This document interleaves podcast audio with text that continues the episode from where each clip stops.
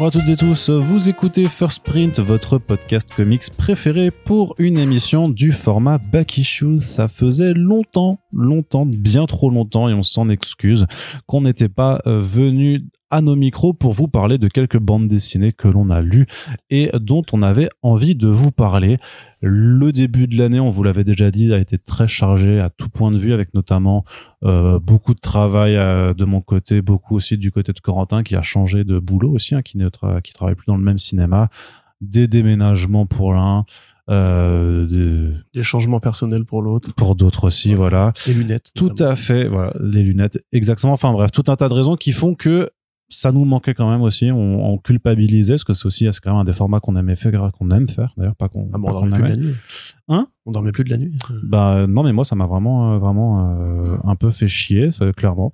J'ai des scrupules parce qu'on en reçoit des bandes dessinées, on les lit, mais on trouve pas forcément le temps d'en parler tout le temps. Alors il y a des, euh, des façons annexes de pouvoir un petit peu en parler. Moi, je fais des, des petits threads de lecture sur les réseaux sociaux que j'essaye de, de, de, de plus textualiser en fait pour avoir quand même quelque chose de d'éditorialisé. voilà d'éditorialisé pour que ce soit un peu plus euh, qui a un peu plus à manger quand même euh, que juste un, un, un, tweet dessus.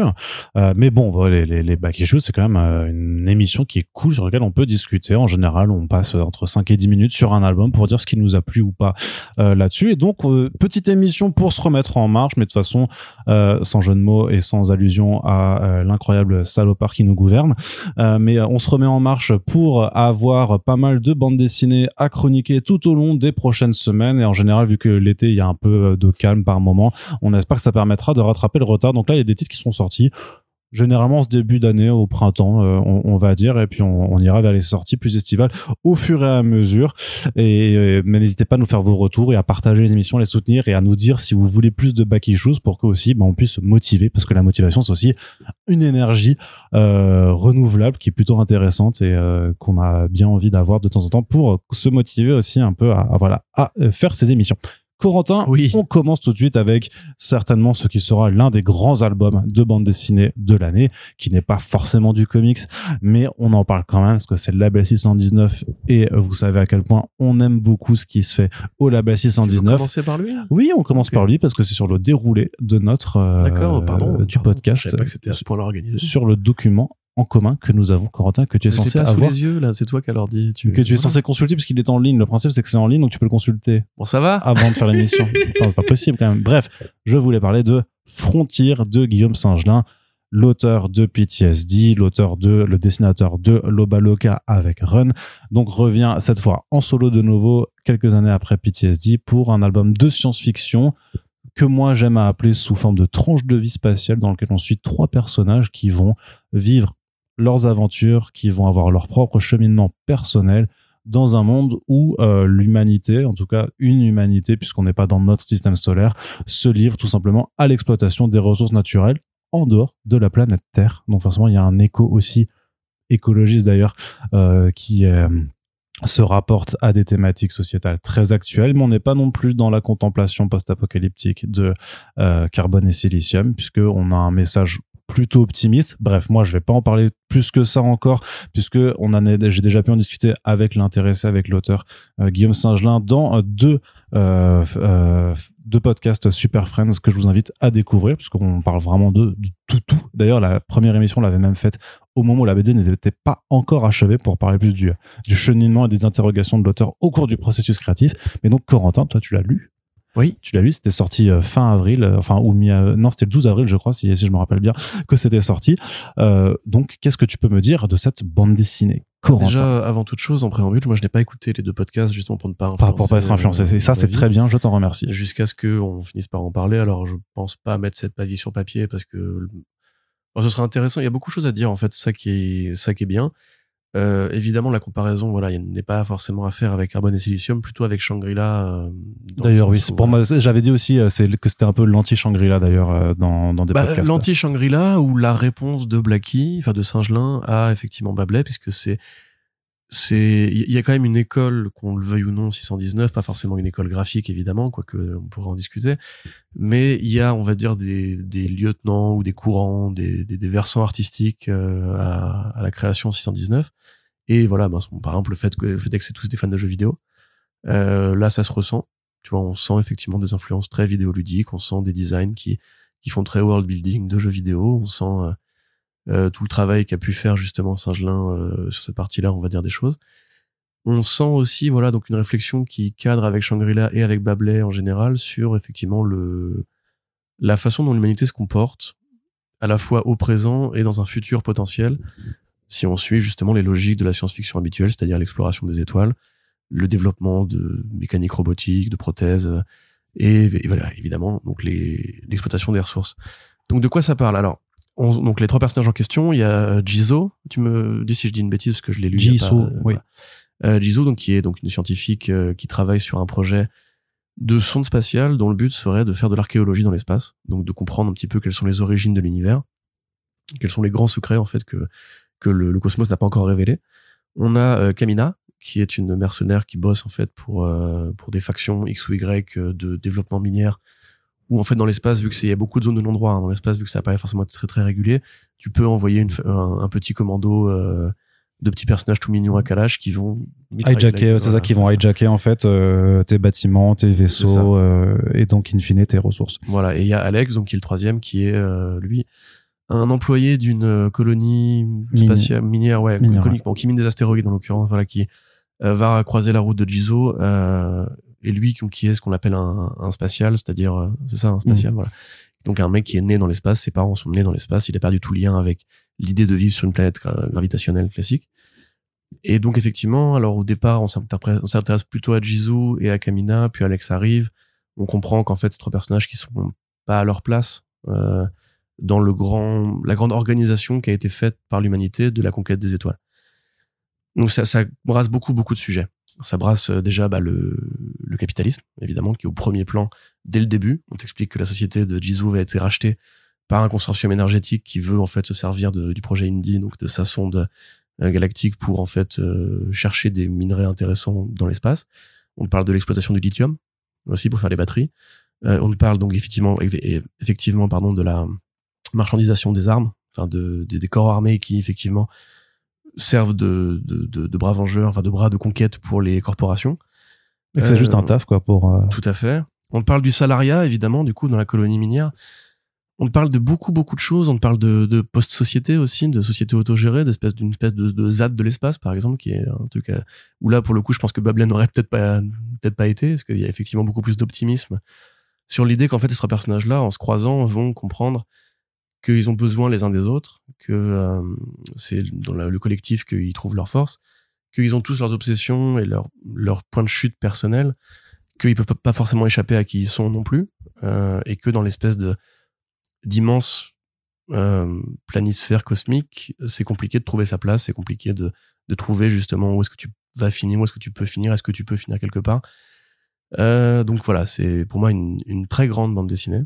Euh, parce qu'elle cadre avec beaucoup de choses que j'aime dans la science-fiction en général, mais aussi avec simplement des questionnements qu'on a, je pense, tous au quotidien, selon son bord politique, même pas forcément. Enfin, je pense que même si vous êtes pas un écologiste alarmé ou euh, ou même pas forcément très enfin central enfin centraux sur ces sujets-là euh, il y a quand même des trucs qui sont qui sonnent très vrais qui sonnent très sincères et qui peuvent limite voilà soit vous ouvrir les yeux soit vous parler à d'autres points de détail et tout genre ça qu'en lisant tu vois il y a la, la première scène d'action où on voit Kamina avec son son équipage qui vont aborder une navette.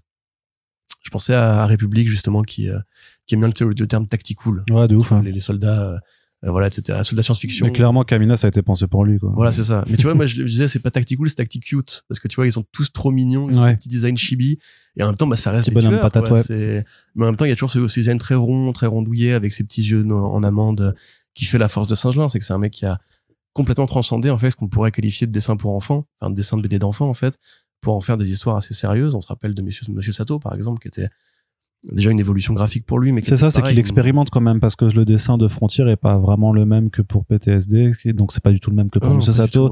Il y a, il y a peut-être un tronc commun, mais tu vois qu'il essaye vraiment de rechercher, de se réinventer, en tout cas, de pas s'ennuyer lui-même, hein, de, toute façon, dans la partie artistique. Ouais, mais je me souviens d'ailleurs, mais je reviens encore une fois furtivement à Bablé quand on l'avait vu à, à Angougou, euh, qui nous parlait justement de son prochain projet et qui disait qu'il se mettait une, une, plus grosse pression parce que justement quand il voyait ce qu'avait fait Saint-Gelin sur euh, Sato et ce qu'il faisait sur Frontier, en fait, il y avait cette envie encore de se dépasser et tout. Et là, effectivement, graphiquement, c'est probablement son plus bel album euh, pour moi parce que c'est d'une générosité euh, folle dans l'usage des cases, dans l'usage des décors, la densité de personnages à l'écran, la densité d'éléments qu'il a créé, que ce soit les vaisseaux, les armes, les costumes, le système même de d'habitation. Ouais, le vois, décor aussi, ouais.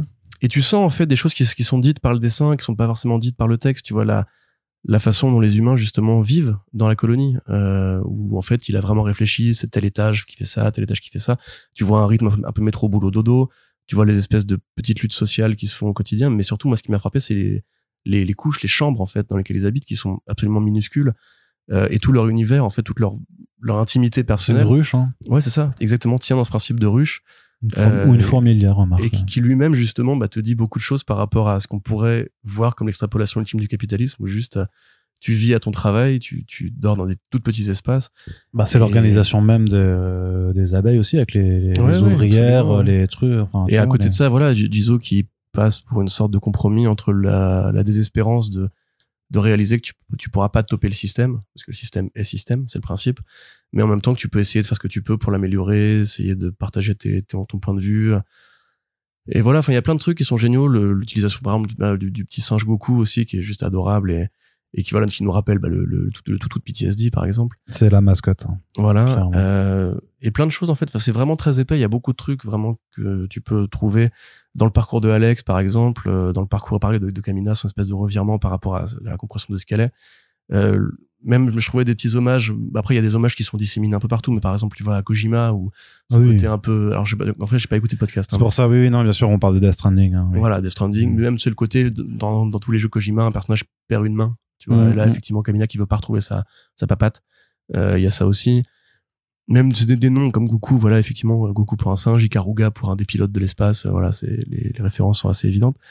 Euh, c'est très dynamique, c'est très recherché, c'est très bien découpé, c'est très expressif et c'est d'ailleurs amusant parce qu'ils ont quand même tous la même bouille, mais avec des petits détails, il arrive à leur mettre une expressivité folle en fait où tu vois vraiment quand ils souffrent tu vois quand ils sont en colère et ça peut paraître très simple au premier abord mais quand tu rentres dans les nuances justement des dialogues et de ce qu'ils ressentent à tel ou tel moment même t'as as des et c'est là j'y reviens au côté un peu école 619 t'as toujours cette espèce de force dans toutes les BD de cette production là où quand les personnages regardent les étoiles tu vois où ils regardent tous vers le ciel vers un, une espèce d'ailleurs euh, qui est magnifique qui est inaccessible et qu'en même temps quand tu t'en approches tu te dis que du coup bah c'est pas bien mais en même temps ça reste un rêve tu vois ça reste le rêve de du voyage, ça reste le rêve de la découverte et tout.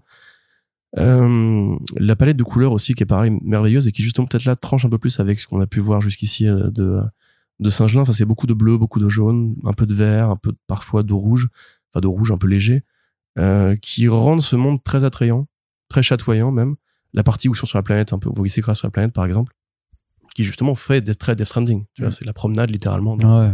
un environnement hostile qui parfois va être très gris. Euh, la scène de bataille va être très grise, par exemple. Enfin, la scène de, de tiraillade va être très grise. Mais le reste, tu vois, quand ils se baignent et tout, enfin, c'est, je, je déteste le terme ode à la nature parce que tu, ça, ça veut tout dire et ça veut rien dire, tu vois.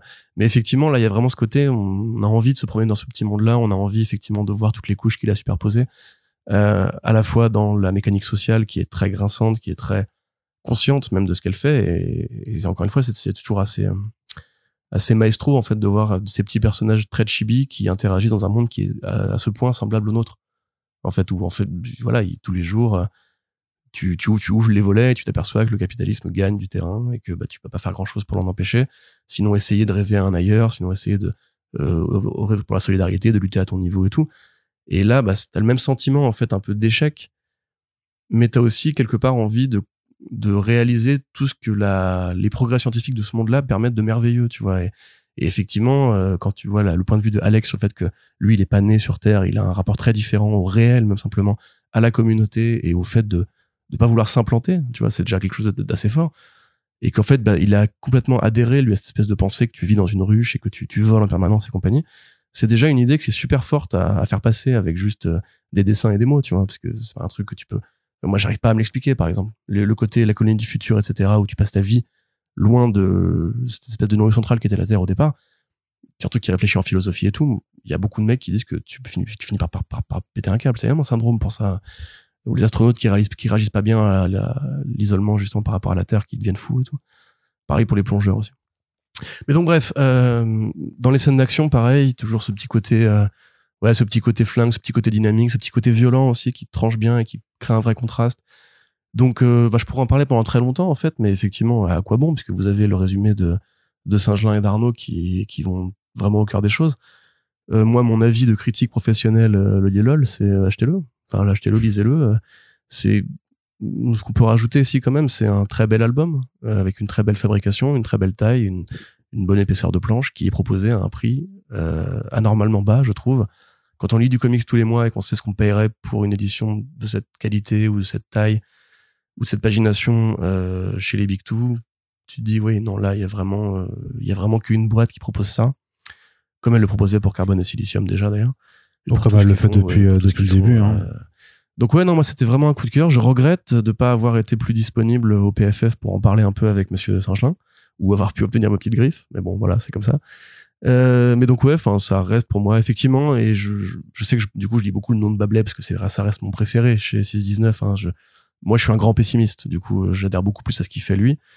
Euh, en général, j'adore évidemment Singelin aussi, mais je trouve qu'effectivement les deux euh, Shangri-La et euh, Frontier pour moi feraient un très bon double feature si on faisait des double features de de, de bande dessinée. Tu vois, c'est vraiment euh, une sorte d'alpha et d'oméga de ce que tu peux, enfin, de comment tu peux faire une histoire de science-fiction qui soit extrêmement pertinente politiquement, euh, socialement ou même par rapport à ton rapport individuel à la réalité et à la fiction, mais dans deux axes différents. L'un qui dit de toute façon l'humanité c'est bon, c'est nous, on, on s'en aperçoit, c'est nous qui avons permis tout ça, euh, l'effondrement de la nature, euh, la cruauté, etc.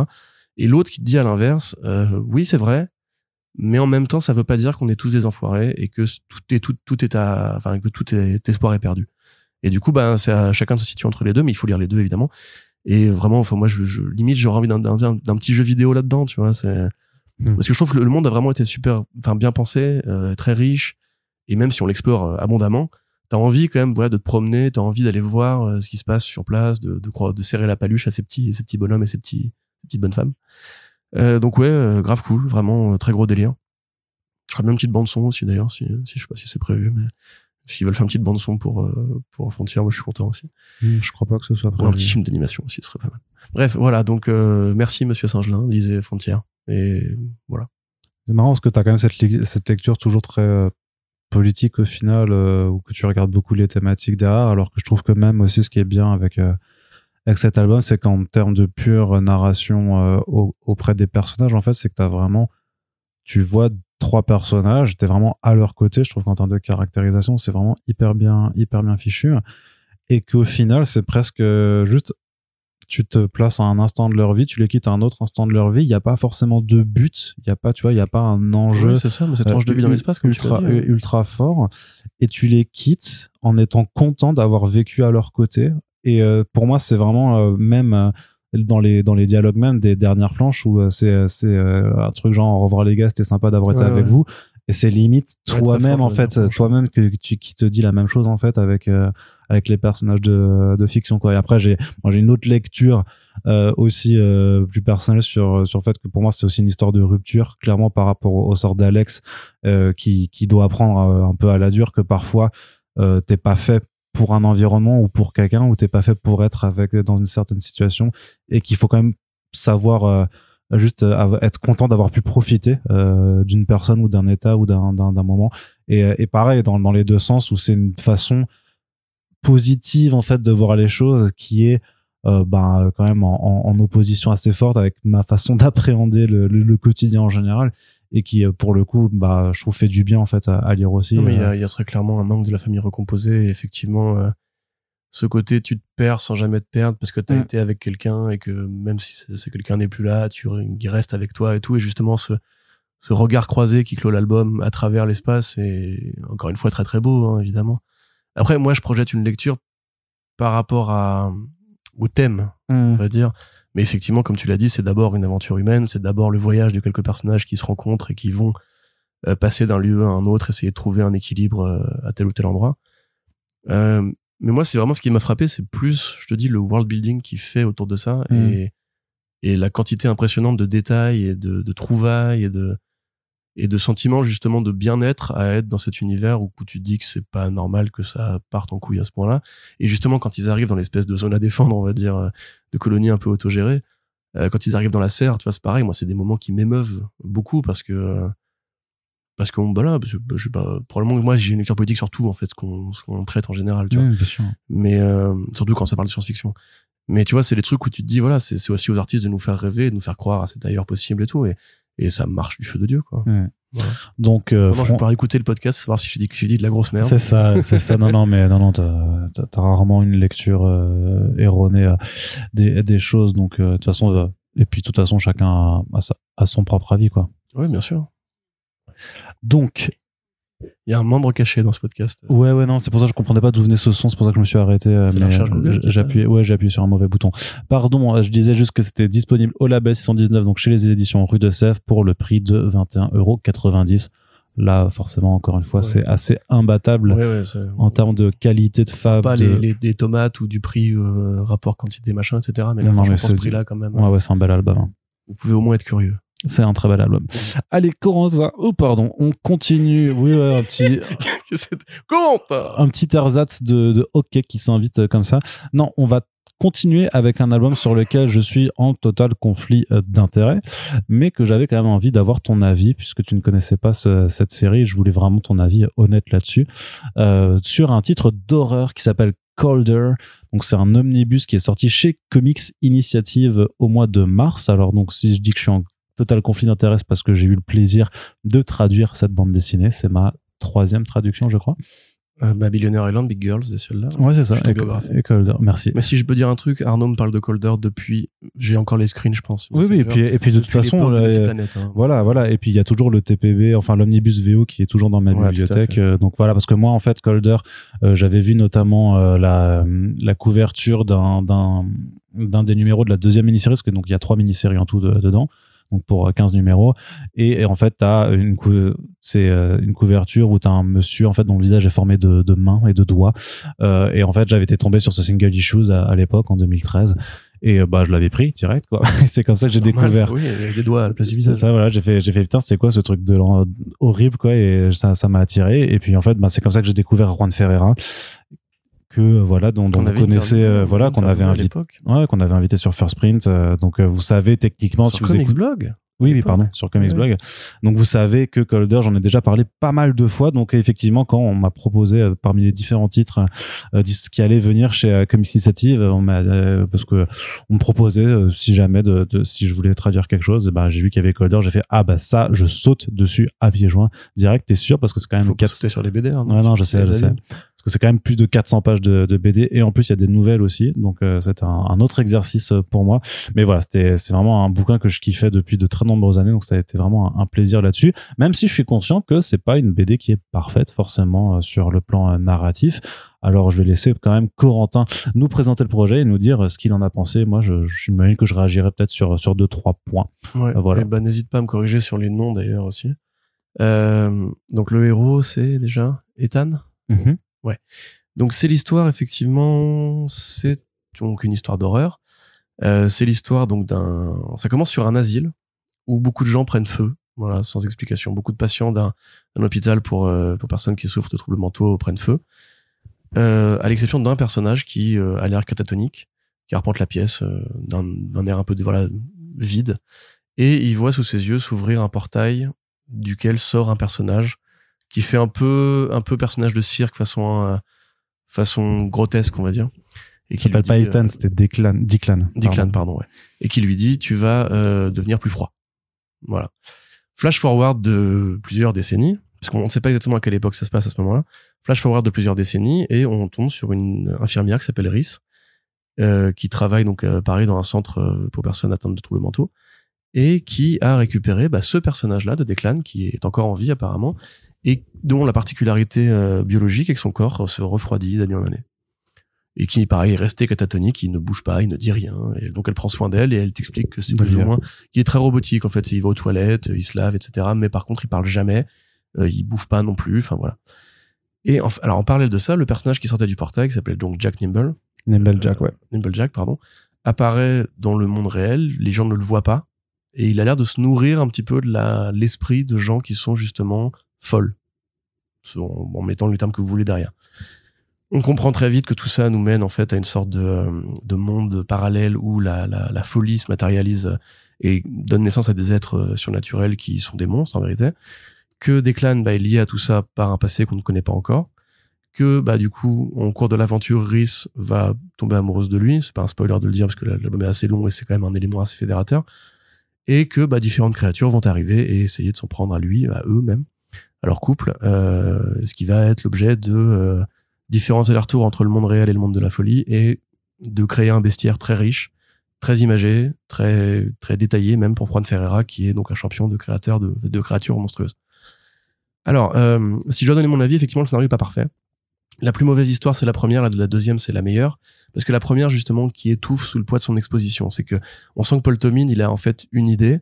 Il a envie qu'elle aille loin, mais il a que cinq numéros et il a envie qu'elle aille vite. Donc, du coup, il fait beaucoup de courses poursuites. Il fait beaucoup de, je t'explique. Mais en fait, je sais pas tout moi-même. Mm. Mais je t'explique ce que je sais et tu sais pas comment il le sait. Et le problème aussi, c'est que, bah, il construit ses albums comme des films d'horreur des années 90 avec des boogeyman. C'est-à-dire que on sait qu'en fait, à la fin, l'idée, c'est de vaincre, de vaincre le boogeyman. Et pour ça, normalement, il faut créer des règles. Tu vois, par exemple, quand en Terminator 2, on t'explique qu'il est fait en azote liquide, enfin, en, métal liquide, donc il faut le faire fondre dans la lave, etc. Dans euh, Pennywise, enfin, dans euh, ça, il est revenu, on t'explique qu'il faut des balles en argent pour le tuer, etc.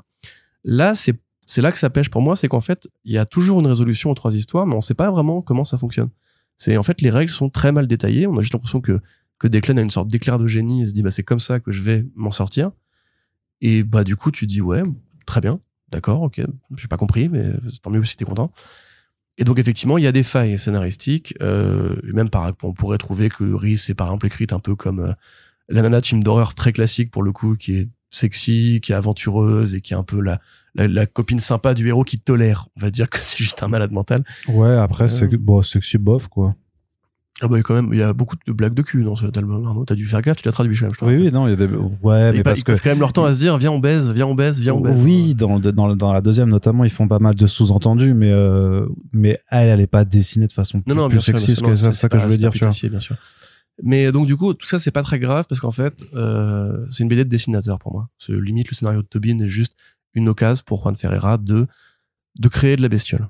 Et ça, pour le coup, c'est assez récompensant. Donc si vous êtes dans cette niche de fans qui aiment l'horreur graphique euh, façon Hellraiser, on va dire, façon je manque d'exemples, euh, même un peu Lovecraftienne, on pourrait dire, parce qu'il y a quand même cette, cette idée de l'indicible, de l'invisible et tout. Ouais, et puis tout le monde parallèle, quoi. Ouais, le monde parallèle, même Pennywisienne, parce que quelque part, euh, Nimblejack qui crée la folie chez les gens pour ensuite, parce qu'ils deviennent fous, hein, Pour s'en nourrir à- après, Pour s'en hein. nourrir. Un peu comme Pennywise crée la peur chez les enfants pour les bouffer ensuite. Euh, le personnage pour moi qui est le plus intéressant, ça reste quand même Swivel, qui est le, le deuxième vilain, qui lui a un motif, en fait, c'est qu'il n'est fait que de doigts. C'est une sorte de, de, d'agriculteur. Il plante des doigts, les doigts poussent et font des créatures étranges. Et son corps n'est constitué que de doigts, son visage devient donc la main qu'Arnaud avait vu sur la couverture. C'est dégueulasse. Il y a vraiment des idées graphiques qui sont mais horribles à regarder. Moi, du coup, je l'ai lu hier soir parce que du coup, on l'a mis au programme et, euh, et voilà, bah, je voulais le lire parce que je sais qu'Arnaud m'en parle depuis des années et tout. Euh, puis on a fait le podcast et du coup, j'étais dans mon jardin avec mon chat, avec ma, lampe torche, euh, sur voilà. Et euh, je lis donc une scène avec une créature mais horrible qui est faite que en doigts et je suis en mode genre mais c'est dégueu. Et à côté de ça, il y a un énorme scolopendre qui passe à côté de moi sur le banc et qui avait pas. On aurait dit qu'il était fait en doigts aussi. J'ai sursauté mais genre ah euh, vraiment je suis rentré moi dans cette partie là à fond parce que justement Juan Ferreira est un maître en fait pour euh, pour faire de la bête qui te met mal à l'aise Mm. tu vois c'est vraiment de la bestiole ou pareil il y en a un qui dans le premier on t'explique déjà qu'il y a des espèces de grands anciens dans le monde des, de la folie où il croise un, une autre créature qui n'est pas liée à Nimblejack et tout qui elle a un visage qui est fait de deux mâchoires euh, inversées et qui est fait de chair et d'ossements enfin c'est vraiment sale quoi Mm. le, les gros clébards qui sont faits en main aussi Aussi, ouais. euh, Il y a plein d'idées dans, leur- dans le, le troisième volume. Le vilain a plutôt un motif de pigeon. Alors, il y a même des petits côtés un peu Hitchcockien par moment. Euh, ou pareil, le motif du pigeon qui sert de trucs vraiment crado et tout. Enfin, il y a plein de, de super idées visuelles. Juan Ferreira, c'est un artiste peintre. hein. Au départ, il fait vraiment de la peinture très expressive. Euh, des visages dé- déformés et tout. Même dans le premier arc, Nimble Jack, donc la fameuse couverture où il lui met la main dans le visage. Euh, Il y a aussi le moment où il sort de la bouche d'un... Ouais, ouais, Enfin, il y a ouais. vraiment des trucs Non, il y a des sont- trucs très gore, hein. qui sont mais hein. crado, mais vraiment c'est et qui peuvent effectivement vous foutre mal à l'aise, donc il faut quand même avoir l'esprit bien accroché pour lire ça.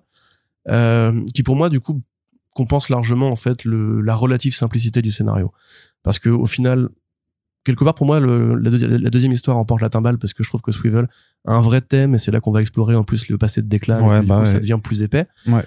La troisième justement je trouve qu'il aurait peut-être été intéressant de faire une sorte d'anthologie où un, un nouveau vilain apparaît à chaque fois. Euh, quelque part, il le renouvelle suffisamment bien pour que ça reste neuf, tu vois. Il y a vraiment des, des bonnes idées aussi par rapport à l'exploitation de ce qu'est la folie, parce qu'en fait, on te dit folie pour te dire, il y a beaucoup de jeux de mots par rapport à ça dans Mm. hein, c'est fou, c'est fou, c'est taré, etc. Euh, mais en fait, il considère par exemple que la- l'agoraphobie, euh, c'est une forme de folie. Et du coup, par exemple, Nimble Jack, à un moment donné, rentre dans la tête d'une nana qui est agoraphobe.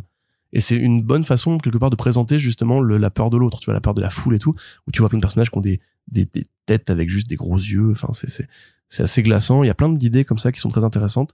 La paranoïa aussi, par exemple, avec les pigeons, qui est plutôt bien rendu. Euh, donc ouais, en tant que BD d'horreur, ça fait le taf. Dans le sens où ça, vous, ça, ça va vous foutre mal à l'aise, ou ça va vous, vous faire dire, ouais, dis donc, euh, Arnaud Kikou, il a des goûts bizarres quand même. euh, Si avec ça.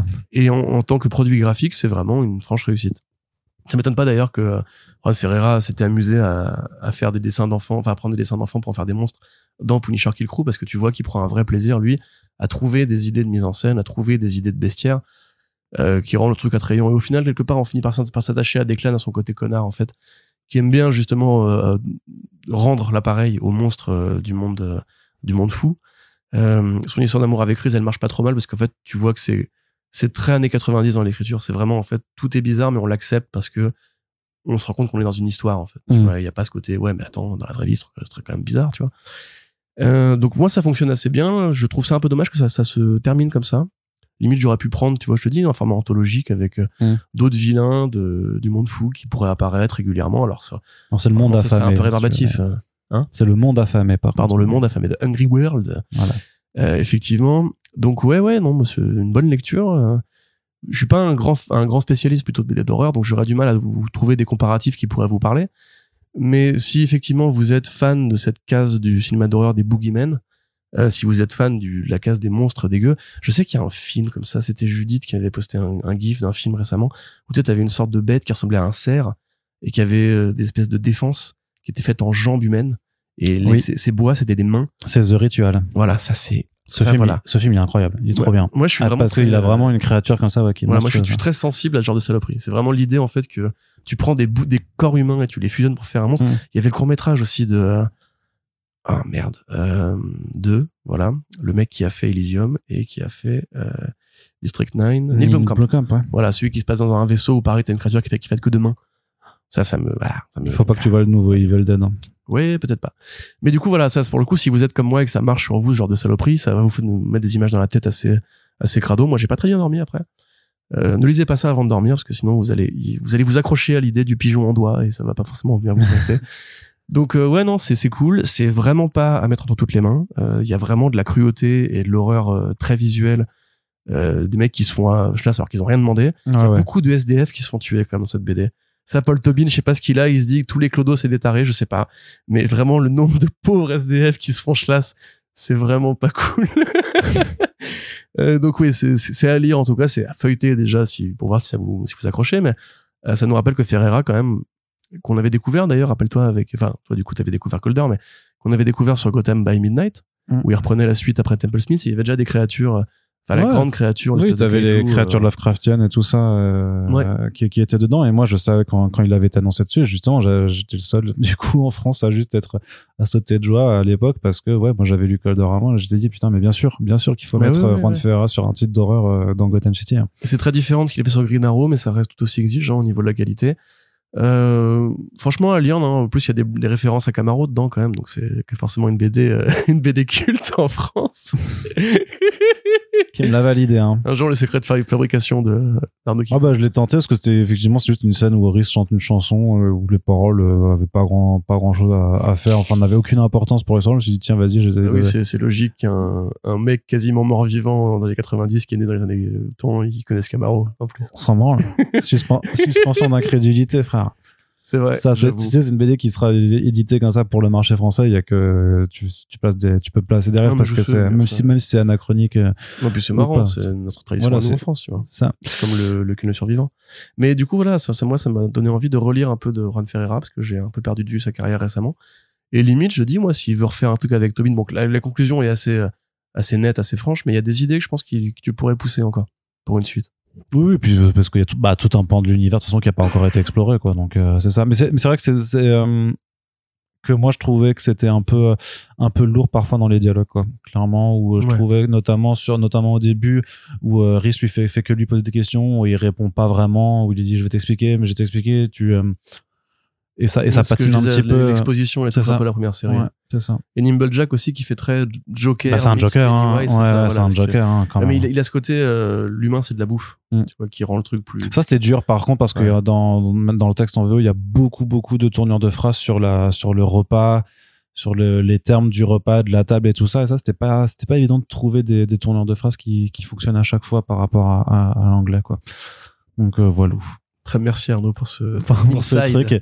Mais donc voilà. Et donc c'est disponible en librairie euh, pour euh, ceux qui l'ont. Alors euh, faut faut voir parce que c'est un tirage unique chez Comics Initiative. Donc faut voir quelles sont les librairies qui l'ont commandé. Et ça a un coût quand même parce que c'est un gros pavasse hein, de 400 pages et quelques avec aussi donc trois nouvelles qui sont euh, traduites à que j'ai traduites à l'intérieur. C'est quand même 45 balles. Donc euh, voilà. C'est aussi un prix conséquent. Mais après ben c'est un gros pavé euh, de 400 Oh, ce 15 numéros. euh, c'est 15 numéros ouais non mais c'est c'est c'est 500 pages et quelques donc euh, je trouve pas ça et moi j'aurais bien aimé qu'ils le mettent à 40 je pense que 40 Mhm. ça, psychologiquement ça passait nickel vu le vu le bel objet vu l'objet que c'est tu vois là je trouve que euh, c'est 5 euros qui qui vont qui vont sûrement j'imagine faire euh, réfléchir des, des gens avant achat Mais, Mais, ceci dit, bon. euh, toi justement, euh, qui, qui a des parts dedans, entre guillemets. euh, j'ai zéro part dedans Non, mais je pense que tu vois, c'est typiquement le genre de truc qu'il faut mettre entre les mains de youtubeurs euh, spécialisés horreur, tu vois. Parce que là, pour le coup, il bah y, y a vraiment un fandom euh, bête bestiole dégueu oui, qui, je vrai. pense, pourrait vraiment. Parce qu'en fait, on parle très peu de la BD d'horreur euh, généreuse, mais je suis sûr qu'il y a plein d'autres titres dans ce, dans ce cas-là, tu vois.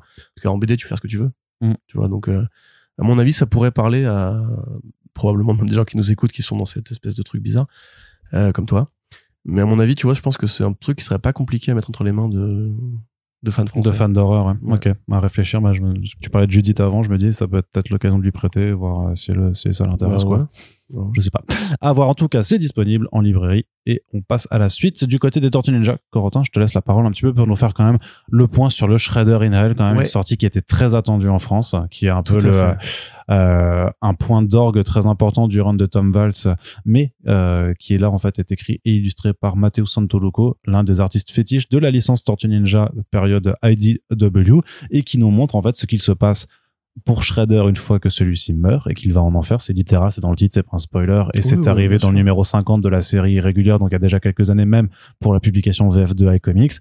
Et à un tome qui se lit forcément un petit peu en complément par contre du tome 19 de la série régulière qui marque la fin euh, des écrits de Tom Valls puisque les, des événements se répondent. euh, la mort de Shredder, a- enfin du Shredder a quand même duré un certain temps. Ouais, hein, mine de rien. Euh, donc effectivement, pour rappel, déjà pour en préambule, Matteo Santoluco, c'est pas juste un dessinateur qui euh, a été mandaté comme ça pour faire les Tortues Ninja. Au départ, quand il a appris qu'il y aurait un reboot en comics, il a candidaté pour devenir le scénariste principal de ce reboot. Et euh, il avait envoyé un projet, et ce projet-là a été mis en concurrence avec celui de Kevin Eastman et de Tom Valls, puisque on se rappelle que Kevin Eastman a vendu les droits de Tortues Ninja il y a assez longtemps, et donc bah, il n'était pas forcément euh, décisionnaire sur ce qui s'est fait. Mais Santoluco, qui était vraiment intéressé à l'idée de reprendre les tortues, avait rencontré un éditeur, je me souviens plus du nom malheureusement. En fait, j'avais appris tout ça moi quand on, on devait l'avoir euh, pour le PFF, finalement ça ne s'est pas fait. Mais euh, voilà, lui était vraiment, il aurait pu être en fait le Tom Valls moderne si les, choses s'étaient goupillées euh, en son sens. Il se trouve qu'évidemment Kevin Eastman a eu la préférence de IDW, IDW Publishing parce que c'est Kevin Eastman et que Tom Valls est arrivé et Tom Valls bah, a fait ce qu'on sait sur les Tortues Ninja.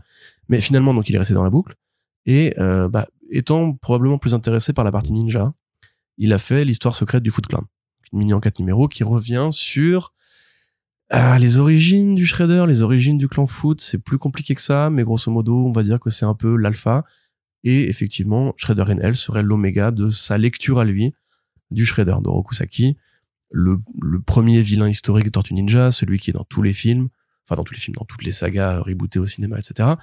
Euh, celui, voilà, le ninja violet euh, qui parle avec une voix de méchant et qui engueule Bebop dans le dessin animé. Et c'est intéressant justement Shredder in Hell parce que ça va beaucoup plus loin que ça.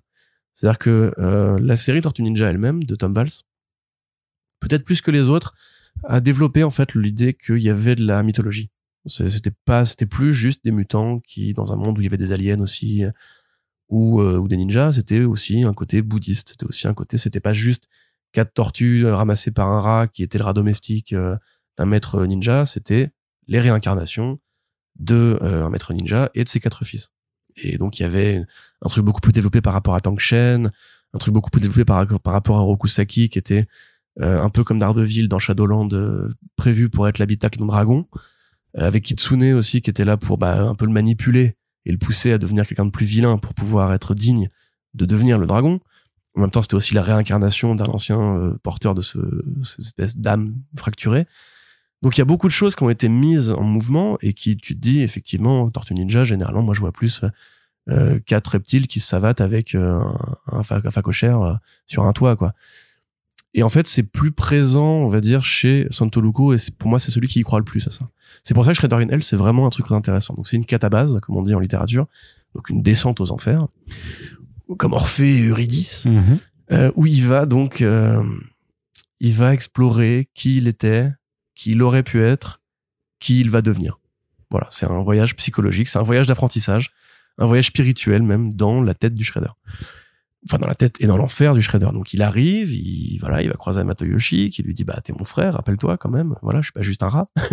Toi et moi on est frères on est frères depuis toujours on est aussi depuis toujours mais en vrai maintenant tu commences à apprendre petit à petit que tu n'es pas fait pour être le méchant que tu veux pas être le produit d'un déterminisme que tu veux faire ton choix et en fait tu fais le choix de l'amour. Parce que t'es vraiment amoureux de Kitsune toi donc t'avances là-dedans et tu dis ouais ok bien après il rencontre du coup euh, son ancien lui il rencontre son père il rencontre son maître il rencontre Raconte pas tout. Hein. non mais j'explique en fait parce que c'est vraiment tous les éléments en fait du voyage spirituel du voyage d'apprentissage et de la du retournement classique en fait tu vois c'est un truc euh, qui est vieux comme le cinéma tu vois euh, qui est vieux comme la littérature qui est vieux comme tout c'est le côté en fait qu- quel est qu- qu'est-ce qui définit un personnage qu'est-ce qui définit un être qu'est-ce qui définit une identité et ben là on a tout en fait on a tout et on a surtout l'énorme apport mythologique justement euh, dans Santo Logo qui vraiment je pense euh, probablement peut-être est bouddhiste je sais pas mais en tout cas il met vraiment beaucoup d'idées euh, chopées dans le bouddhisme et dans l'hindouisme pour expliquer le principe des réincarnations le principe de l'âme qui évolue à chaque un peu comme un, un jeu vidéo à chaque passage tu peux faire un progrès ou pas un progrès ce qui est C'est même assez dense, hein, euh, je trouve. euh. c'est super dense. mais Mm. moi qui justement me, me suis un peu intéressé au bouddhisme à une époque c'est vraiment ça c'est vraiment en fait ce, ce passage précis de euh, Shredder il en est au point où quand il va se réincarner la prochaine fois ce sera la meilleure version de lui-même qu'il a mérité d'être à force de passage etc euh, et donc oui c'est dense c'est pas très Tortue Ninja euh, dans l'esprit hein, Mm. c'est vraiment plus même au niveau du, du style graphique. C'est des aplats violets rouges euh, sang etc c'est c'est chargé c'est dense on t'es en enfer on te fait comprendre. C'est même assez surréaliste par moment au niveau des apparitions et, et des combats qui se mènent. Et ça se lit en parallèle en plus euh, de City at War c'est ça? Ouais. voilà City est War, la- non? Je sais plus c'est le City quelque chose. Ouais. qui est l'arc de fin donc de Vals effectivement sur euh, Ou City Fall, je sais plus. Bon, l'arc de fin de Vals entre Tortue Ouais. Ninja 90 et 100 quoi grosso modo et où en fait si tu le lis en en comment dirais-je ah en zigzag Mm. euh, tu vois qu'à ce moment-là, en parallèle, ils veulent ressusciter donc euh, Rokusaki. Et tu vois effectivement donc beaucoup de choses sur un personnage que, que qui est vieux, quoi, puis qui a toujours été écrit comme un vilain. Et du coup, c'est c'est vraiment super intéressant. Ça, c'est bien les comics pour ça. C'est que, que plus une figure évolue, enfin, on la laisse évoluer dans le temps, plus elle se complexifie, plus elle prend de, de nouvelles orientations, de nouvelles épaisseurs, de nouvelles couches. Et effectivement, moi, je pensais pas qu'il y aurait un tel degré d'implication pour un, un vilain aussi euh, classe. Il est classe, le Shredder. hein. Il Mm. est éclaté au sol au départ. C'est juste le méchant ninja. Il a, il a une parure, il a ce côté Dark Vador dans le casque et tout. Mais au départ, voilà, c'est le méchant ninja. Alors Mm. que là, pour le coup, ça va vraiment beaucoup plus loin que ça. Ça va vraiment développer des trucs beaucoup plus harmonieusement par rapport à la saga principale. Euh, Il y, a, il y a de la grandeur, tu vois, il y a de la noblesse, il y a du tragique et tout, qui est plutôt cool et qui nous rappelle encore une fois que les tortues sont quand même très bien traitées par AEW depuis le début.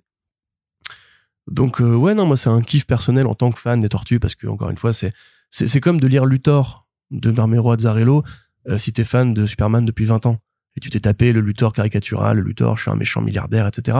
Et d'un coup, tu vois un autre niveau, une autre compréhension de ce personnage-là, une autre lecture que t'avais pas vue jusqu'ici, Mm. et qui en plus là, effectivement, voilà, donne euh, un côté plus ésotérique, qui me limite vertigo, je trouve, euh, qui est plutôt vraiment euh, bienvenu, quoi.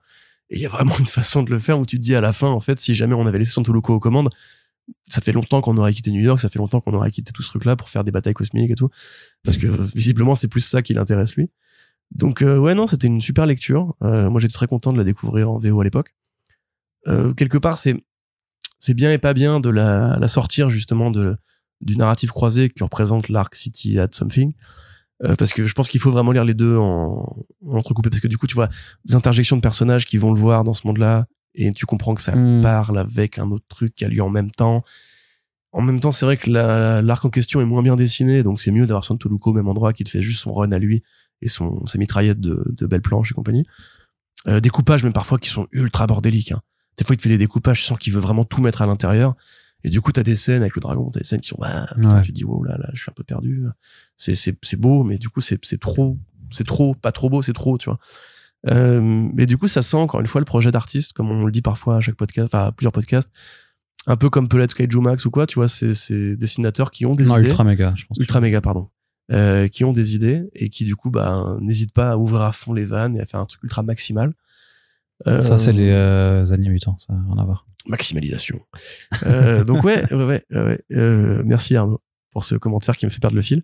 Donc voilà, c'était mon avis sur Shredder in Hell. Euh, bon, de toute façon, j'allais dire lisez-le, ça a pas de sens de le lire si vous avez pas lu tout ce qui est tout ce qui est venu avant, ni de lire tout ce qui sort en ce moment, parce que vous allez juste être super duper. Franchement, Oui, non, par contre, si, si t'as pas, si pas lu, ah, non, mais à la limite, si tu, si t'as pas lu euh, les origines du clan foot, ça sert à rien. Ah mais quand même euh, même la mort du Shredder. Enfin, bah, tu comprends qu'il est mort, quoi. oui, mais du combat, pourquoi est-ce qu'il est redevenu pote avec Amato Yoshi ou Oui, c'est vrai. Tu vois, il y a plein de trucs qui vont te manquer quand même. Même si t'as lu que le tome 1 ou 2 ou 3, euh, il va manquer plein de trucs par rapport à la Mhm. résurrection, par rapport à Tankshin et tout. Enfin bref. Euh, bah, moi, je, voilà, le conseil serait évidemment de tout lire. Euh, il disait les tortues de euh, IDW, c'est vachement bien. Euh, si vous l'avez pas euh, encore fait et que ce, ce petit avis euh, sporadique vous donne envie, n'hésitez pas. Après, si vous aimez juste la belle BD, Santoluco, c'est un mec qui fait des traits, qui a un trait très dynamique, euh, très détaillé, et qui encore une fois, voilà, donne un côté plus adulte. Mm. Mais enfin, c'est pareil pour Tom Valls. hein. Après, c'est vrai que les artistes sur les tortues, ils sont en rotation. Il y en a plein qui sont très bons, mais parfois aussi, tu sens que c'est des artistes de fill c'est moins joli.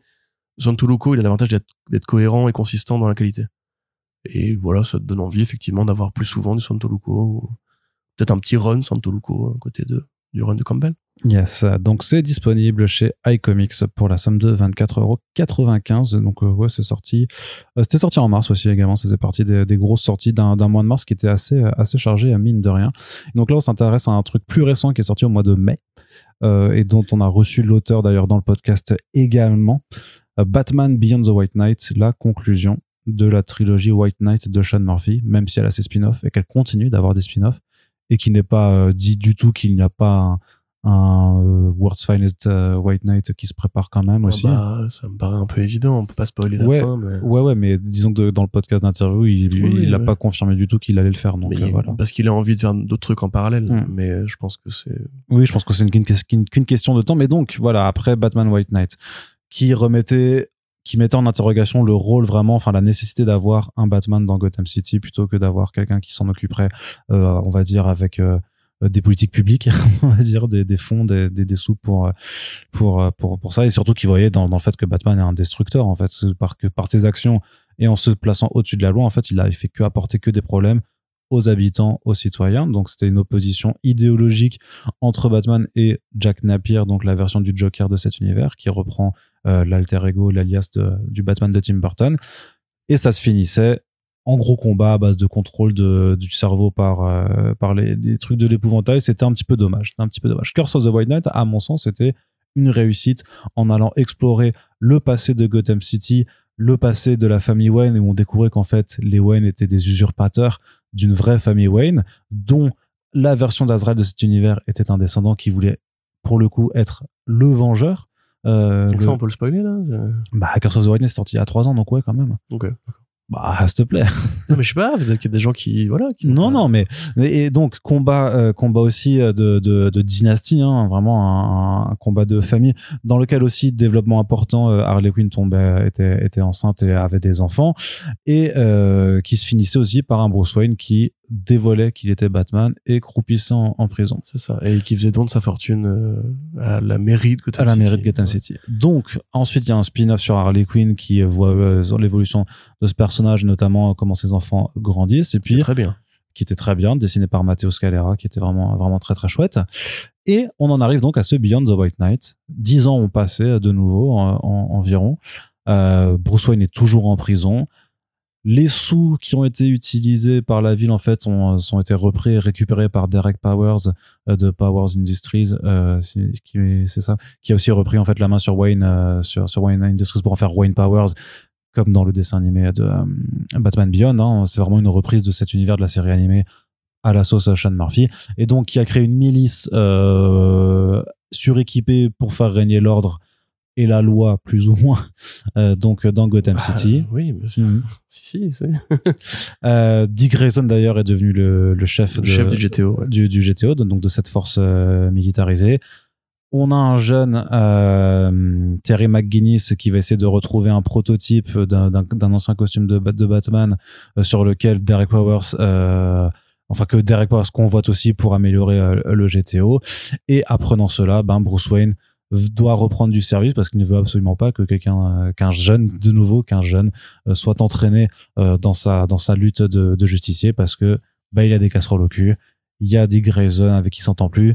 Il y a Jason Todd d'ailleurs qui est de retour et on va avoir en fait bah, euh, le passif qui- qu'il y a entre ces personnages avec une réinvention en fait même de l'ordre des Robins entre Jason Todd ouais. et Dick Grayson qui, je sais pas si t'as écouté le podcast ou Bah, pas. je l'ai doublé, Arnaud, je te rappelle. Ah oui, c'est vrai, bah oui. Ça, c'est moi qui Oui, fais pardon, en fait. excuse-moi, putain. Mais qui du coup était une erreur à la base sur lequel en fait bah il pouvait pas réparer donc il a décidé de. C'est ça. Parce qu'en fait, la- lui, il ça, c'est il- trop il marrant, était pas quoi. au courant qu'il y avait un ordre des Robins. Et... Non, c'est pas, je sais pas, je sais pas s'il était au courant mais s'il avait oublié. en fait, il ouais. dit que pour lui, les Robins existaient en même temps. Hum. Et qu'en fait, euh, quand il a juste tué Jason en premier, DC lui a dit T'es sûr? et tout. Et il a dit Moi, il y aura jamais de suite. Oui, c'est pour ça. Ouais. Donc, du coup, je m'en fous. Et après, c'est après qu'il a compris que, du coup, comme il voulait parler des Robins, il fallait qu'il corrige cette erreur-là. Mais en fait, finalement, ça passe plutôt bien. Ouais, Enfin, c'est pas mal, c'est pas mal. On, on fait, passe hein. quand même pas beaucoup de temps en compagnie de Jason, euh, puisque c'est un truc séparé. Donc, euh, Sachant qu'il a son propre, parce que la, la, la mini-série Redwood est un- incluse aussi à l'intérieur, qui est dessinée par euh, Simonette Dimeo, je crois. Il me semble. je, là, je pourrais pas t'aider. mais- Mais oui, oui, il me semble. Et euh, qu'est-ce que je voulais dire? Bah voilà, t'as les deux numéros qui sont inclus, euh, inclus dedans, euh, qui voient aussi euh, comment Jason Todd forme une nouvelle Robin qui elle aussi, voilà, ça, à s'approprie le titre parce qu'elle estime bah, qu'il faut bien faire quelque chose dans dans cette ville de Gotham City, parce que sinon bah tu laisses le totalitarisme faire. Corentin, Oui, c'est bien Batman Beyond the White Knight? c'est bien. C'est bien, ce qui est déjà pas mal. Euh, c'est bourré de défauts, mais c'est sincère et c'est bah, c'est beau. Hein, ça, y a- Bah, c'est ça- pas très nouveau, hein, mais euh, pour moi, enfin, le Curse restera le meilleur, Ouais, secondé par Harley Quinn. Euh, le premier, je le trouve toujours, je suis désolé, mais je trouve toujours aussi imbuvable parce que il est pas, il est pas euh, aussi intelligent qu'il voudrait bien le faire croire. Là, l'avantage, c'est qu'en fait, on ne pose plus de questions intelligentes à Batman. On dit juste, voilà, j'ai créé cette saga où en fait c'est Batman qui se pose ces questionnements-là à tel endroit. Il a cette relation à Harley Quinn et c'est, ça reste la vedette de sa tétralogie entre guillemets Ouais, Harley bah, clairement. ouais. Euh, et Batman qui est en fait écrit comme un personnage qui s'en veut. Et ça, c'est un peu le thème fondateur. Donc là, on a, on a un- une histoire qui fait très Tom Taylor dans l'idée où il y a beaucoup de dialogues euh, très émotifs, très émotionnels, où il tente de répondre à des questions qui sont assez anciennes, mais qui sont pas liées au- à la politique de Batman, qui sont liées plutôt au côté c'est un père de famille. Et évidemment, c'est un mauvais père de famille. Donc, sa famille, une Mm. fois qu'il n'est plus là, se fracture. Et lui veut la recomposer pour effectivement aller taper le vilain en collectif. Ça, c'est plutôt bien. Euh, c'est pas Tom Taylor, malheureusement, donc c'est pas toujours aussi sincère qu'il le voudrait. Et il y a quand même l'usage d'une tricherie qui, moi, me fatigue un peu, qui est le monologue flashback, où il te, il commence une phrase pleine d'émotion.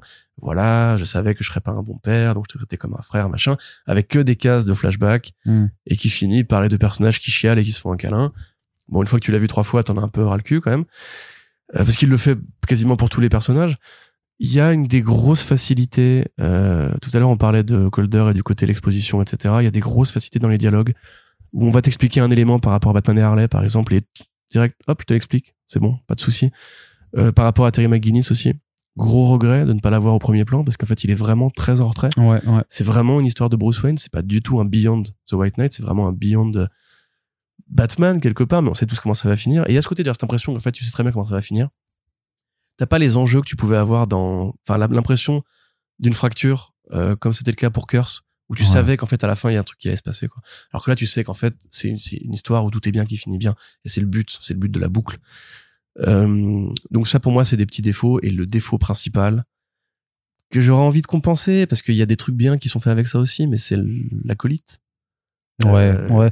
J'ai pas trop aimé en fait ça, ça, ça, en vrai, il y y y a des dialogues qui marchent. Et c'est encore une fois, c'est très Tom Taylor, quoi. C'est même limite très Tom King au niveau de la vanne méta parce que Bon, je- Mais je- surtout essaie, non, mais surtout qu'il essaie quand même de le justifier euh, presque scientifiquement aussi, le fait que Non, mais ça. que tout le monde puisse le, enfin que en fonction de euh, certains puissent le voir ou d'autres non. Et je t'avoue que c'est, mais je pense que c'est pour ça que vraiment euh, au final j'ai trouvé que c'était plus faible que Curse, clairement, parce que je pense qu'il aurait pu faire euh, cette histoire en se passant, on va dire de, de cette Mais complètement. particulière. Mais c'est parce qu'il faut, en fait, c'est le héros de sa trilogie, en vérité. Tu vois, c'est quand Bah, il a lancé- Harley Quinn, euh, la, la, la vraie Bah, héroïne. Oui, euh. mais c'est les deux, enfin les trois marchent Mm. en, en triptyque, tu vois, et c'était déjà le cas dans euh, le spin-off sur Harley, où t'avais en fait l'impression que lui il comprenait la relation, bah, qu'on est déjà un peu, un peu obligé de spoiler, mais la relation entre Jack, Joker, Harley et Batman comme la mécanique qui fait, qui permettait à Batman de marcher. C'est-à-dire que voilà, Joker était amoureux de Batman, Jack était amoureux d'Harley, Harley était amoureuse de Jack et en même temps peut-être un peu amoureuse de Batman. Donc du coup, ça faisait une sorte d'équilibre un peu malsain et c'est ce qui a fait rouler la trilogie euh, jusqu'ici. Mais là, il y a une façon quand même de, de gagifier le truc à tel point que ça devient en fait juste, euh, ça devient Code Quantum, quoi. Ça, ça devient le héros qui a son acolyte qui lui immatériel, qui lui pas et qui en plus, euh, façon jeu vidéo ou façon fantasme débile de Tech Bro, euh, le mec qui peut tout hacker. Tu vois, on dirait dans Arrow, tu vois, genre, eh, il y a une porte qui est fermée, attends, je la hack. Ouais, ouais, C'est mais vrai, c'est vrai, c'est, vrai qu'en termes de, là, tu vois, sur la suspension d'incrédulité, c'est un peu bizarre. C'est. Die Hard 4, tu vois, genre, euh, eh, attends, t'as, t'as une montre. Ah, ben, je vais la hacker. Mais non, mais ça marche pas comme ça, en fait. Mm. Donc voilà, ça, c'est des trucs qui enfin, c'est un truc qui m'a vraiment freiné dans le bouquin parce que il y a des bons dialogues qui en sortent, encore une fois, hein. Mais ça, ça finit par atteindre une proportion où, en fait, c'est un des personnages de l'histoire. Il peut prendre le contrôle du, du corps. Enfin, tu te dis, ouais, euh, je suis pas persuadé. En plus, Batman, qui jusqu'ici avait été écrit comme une brute dans l'univers Batman, enfin, de l'univers White Knight, là devient un pince sans rire qui a, qui a de l'humour, qui a du gag, qui a de la punch et tout. Mais je comprends que c'est une lecture d'auteur aussi et qu'effectivement c'est pas déconnant par rapport à ce qu'il a fait de, de Joker jusqu'ici. Donc bon, ça après, moi par contre c'est vrai que ça m'a décroché à pas mal de moments. Mais si on veut, j'ai quand même envie de retenir les qualités parce que j'ai quand même apprécié la lecture, tu vois. Euh, les qualités graphiques évidemment, il y a toujours la, la blinde de bolide. Le Batman il est trop musculeux, le moindre costume est bossé, tu vois. Mm. Il a vraiment une science des costumes ce mec. À part le, le Robin, enfin le nouveau Robin, Mm. que là je, non ça par contre faut arrêter les conneries euh, c'est pas parce que t'es flic que tu vas devenir Robin déjà pour commencer tu ça il y y a- une science de prendre un grappin et de se balancer dans entre deux toits c'est pas parce qu'on te met un costume que tu sais le faire d'office faut arrêter les conneries deux secondes le vilain aussi peut-être un, peu- un peu trop automatique la façon de twister le vilain à la fin aussi je sais pas Ouais. si t'as là pareil l'incrédulité euh, zéro euh, c'est compliqué sans spoiler encore une fois par contre voilà c'est je pense qu'il a compris des choses euh, sur Harley que peu de scénaristes ont compris. Tu vois, et moi j'y crois à fond voilà, au triangle amoureux. Je, je trouve que ça marche. Ouais. Je trouve que Batman est bien écrit euh, dans cette perspective-là. Il y a de la bonne punchline. Il y a une façon intéressante aussi de se dire, parce qu'il avait dit dans le podcast, tu sais que pour euh, Plot Holes, il avait décidé de s'inspirer de sa tante, je crois.